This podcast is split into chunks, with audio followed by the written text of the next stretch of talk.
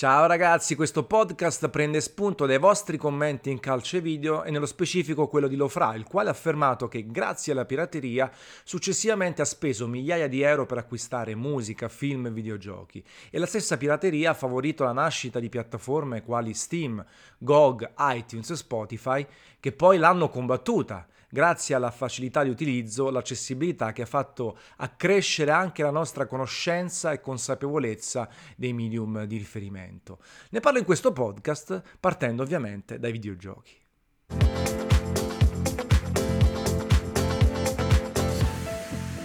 Oggi quando sentiamo parlare di pirateria subito associamo questa pratica a un qualcosa di illegale da non fare eh, perché bisogna assolutamente corrispondere il valore di chi crea una canzone, un film, un videogioco stesso, quindi è assolutamente sbagliato approfittarsene eh, scaricando in maniera illegale, in maniera gratuita il gioco, il film, la musica, quello che è il libro in formato digitale. Pirateria che però ha effettivamente un'influenza, ha avuto un'influenza, sta avendo un'influenza nella cultura popolare nelle persone è sempre importante. Chiaramente oggi ci troviamo nell'epoca dell'informazione dove i medium, dove tutti questi argomenti si sono pienamente affermati, quindi è anche più difficile trovare come piratare e anche meno immediato. Come vi ho detto prima, la presenza di interfacce più accessibili, più usabili, ha permesso di combatterla senza attaccarla direttamente, semplicemente facendosi preferire, perché oggi eh, f- mm, sottoscrivendo un abbonamento musicale è molto più semplice accedere a milioni di canzoni, a quella che abbiamo sentito in radio, quella che ci piace, connetterla alla macchina, alle casse, alla tv, alle cuffie, senza troppo sbattimento. L'idea invece di scaricare musica illegale, trovare siti che permettono lo streaming gratuito senza licenza e altro può rappresentare una barriera. E quindi vedete, anziché combattere con multe, chiusure, probabilmente il maggior lavoro è stato fatto proprio dalle applicazioni, dal, dal fatto che la tecnologia è diventata più accessibile, più immediata, dalle connessioni veloci che hanno mitigato tantissimo questa cosa. La pirateria esiste ancora e si è modificata nel corso del tempo, però effettivamente quando era tutto un po' più pionieristico, i vari Napster e Mule, eh, le cassettine in edicola dei videogiochi e altro, hanno contribuito, come dice anche il nostro utente, lo fra, ad aumentare la conoscenza del videogioco, della musica, eh, del cinema e altro, perché senza troppe beghe ci hanno permesso di provare cose, giocare cose e renderci conto della bellezza di tutto questo, della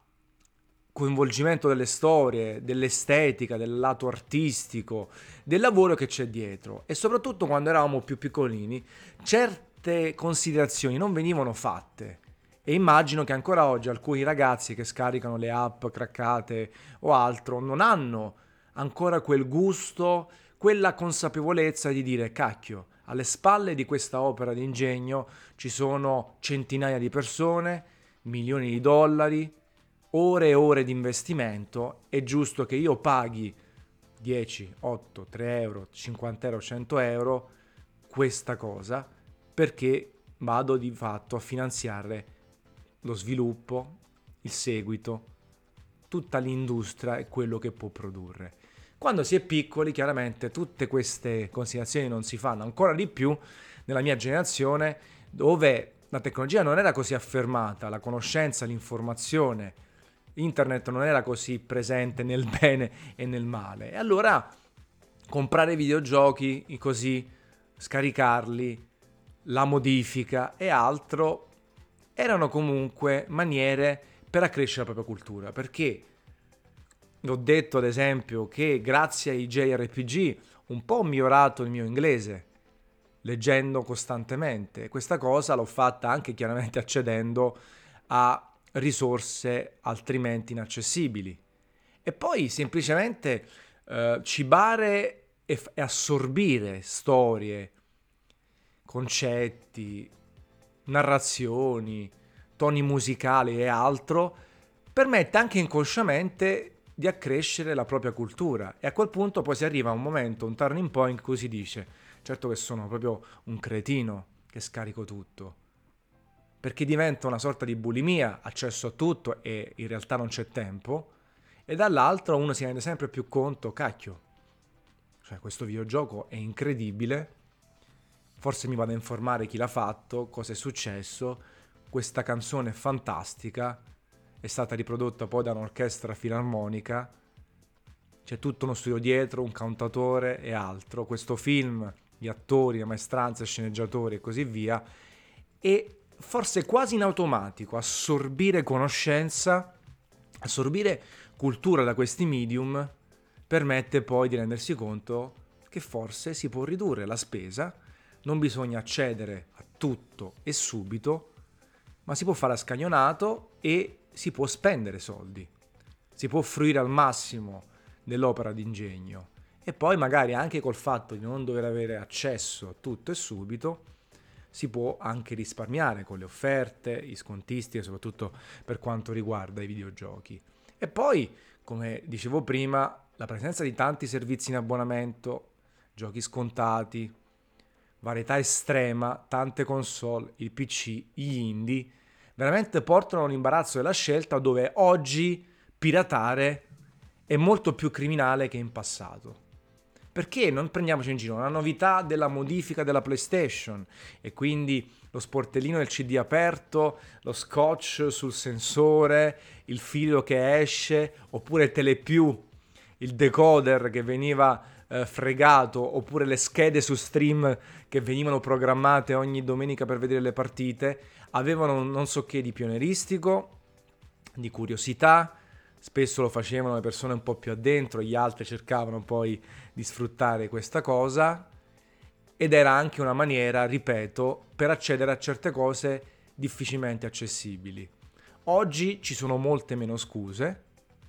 Chiaro, si può rosicare e dire cacchio, io però sono contro Sky, devo fregarlo, però in realtà la pratica corretta è quella di dire non faccio l'abbonamento, non guardo le partite.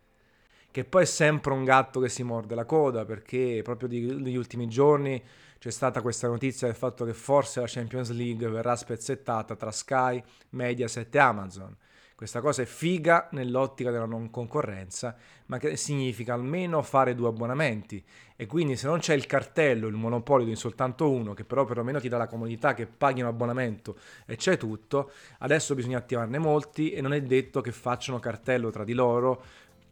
con una somma degli abbonamenti superiore a quello singolo principale. Quindi è, è, estremamente difficile, però è chiaro che oggi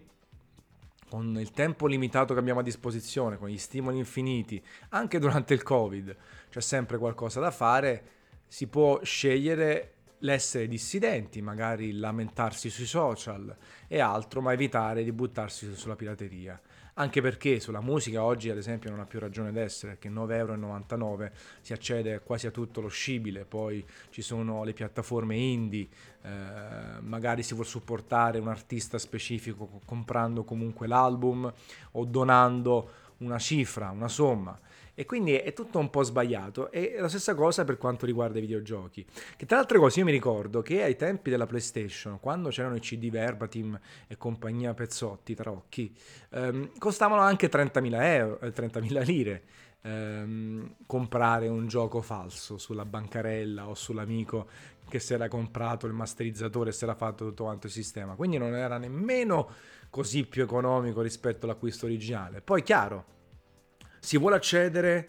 a opere giapponesi che non sono state tradotte e quindi c'è tutto questo strato di sub, ita e di appunto doppiaggio, di accesso ad anime, videogiochi, soprattutto anime, eh, fumetti e altro che non sono disponibili in Italia. E quella cosa è un po' a livello morale, perché è sempre illegale, un po' più da discutere perché io voglio guardare qualcosa che non arriverà mai da noi, c'è una community che in maniera del tutto gratuita o con dei banner posizionati sul sito me l'ha tradotta, me l'ha sottotitolata, me l'ha portata, me l'ha resa disponibile. E lì entrano in gioco tante cose che non mi sento di condannare immediatamente. E sia chiaro, io oggi,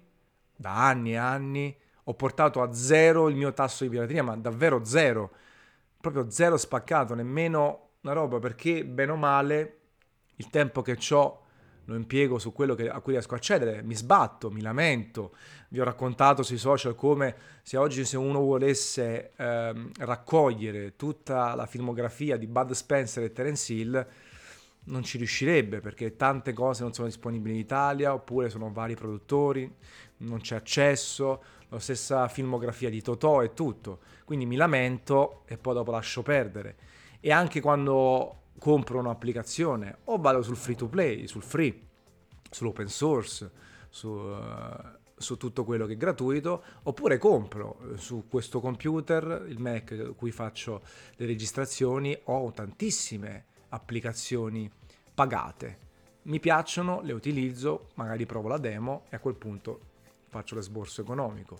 Ma questo perché lavoro nel campo, so quanto è importante, mi dispiace e altro e quindi non ho proprio l'intenzione di piratare qualcosa e altro. Poi, chiaro, banalmente anche un Photoshop e tutto, non lo utilizzo, uso alternative gratuite, uso roba meno potente che mi è costata magari 29 euro, sono scelte, non vado più con quell'ottica di dire no, però Photoshop è quello più figo, eh, l'ho pirato perché non voglio spendere l'abbonamento mensile o altro. Eh, però mi rendo conto appunto parlando del sottostrato della, del sub, ehm, degli anime giapponesi e altro, eh, che effettivamente lì la, la, questione morale è molto più complessa e arzigogolata di quanto i bacchettoni da un lato o i ben pensanti e i pirati dall'altro ne possono far sapere. ed è vero, come dicevo prima, che la pirateria, il passaparola in certi ambienti, in certi forum, eh, su IRC al tempo e altro, è vero che ti portano a, ad avere una maggiore conoscenza del tutto, a conoscere cose che altrimenti non conosceresti mai, a supportare autori che magari non conoscevi, poi ne vedi un'opera um, quello che è a seconda del medium e poi dici cacchio questi sono bravissimi adesso li supporto mi compro tutto o mi compro quello che inizialmente ho piratato. E sicuramente la nascita di piattaforme quali Steam, GOG, altro al di là eh, dell'intuizione del produttore specifico, della persona specifica e, e del, del fatto che tendano al guadagno, ovviamente al fatturato, sicuramente nasce anche dal dire ok, questa situazione è un casino, quella dei videogiochi è un casino, allora creiamo una piattaforma per metterli tutti sotto la stessa bandiera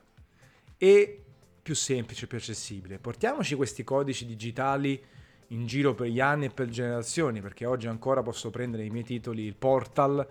eh, e farlo funzionare a distanza di 10 anni. Questa cosa è una figata, mi dà tranquillità mi dà accessibilità, immediatezza io sono disposto a spendere soldi. Poi è sempre una lotta costante con il nostro cervello, se vogliamo, per dire calma, non è che escono 50 giochi e devo comprarli tutti insieme, non è che arriva la prossima generazione console devo spendere per forza 1000 euro per entrambe. Posso farle a step, posso goderne, leggere, interagire con le persone, rosicare un po' se qualcuno ha già PS5 più Demon Souls o Serie X e il Game Pass, però dire io ho tempo, ho voglia, posso, ne gioco una alla volta, ok è uscita quella roba, la voglio a tutti i costi, trovo tutte le maniere per comprarla, accedervi in una maniera legale. E poi entrano in gioco tutte quelle considerazioni anche psicologiche, eh, morali e altro, al di là poi di essere beccati e subire una multa, chiusura e chi fa poi siti super pirata eh, col puro scopo di lucro che giustamente devono essere chiusi, mazzolati e buttati talvolta anche in prigione, però ecco la situazione è un po' più complessa. E avendo vissuto appunto, vi dicevo, quell'ignoranza da piccolino, le cassettine in edicola, anche quando la PlayStation andava tantissimo la pirateria e io non me ne rendevo conto, nel senso, mi ricordo che già al tempo compravo giochi originali e no, non è che ho fatto una fase soltanto del, della, della modifica PlayStation, però a livello morale lo facevo e non me ne rendevo conto, non me ne fregavo, non mi facevo proprio queste considerazioni.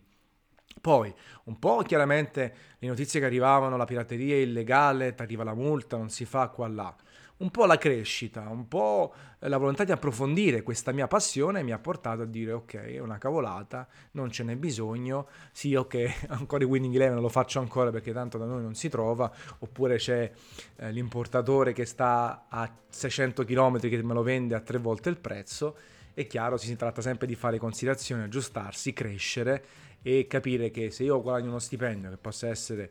500 euro al mese come 5.000 euro al mese, decido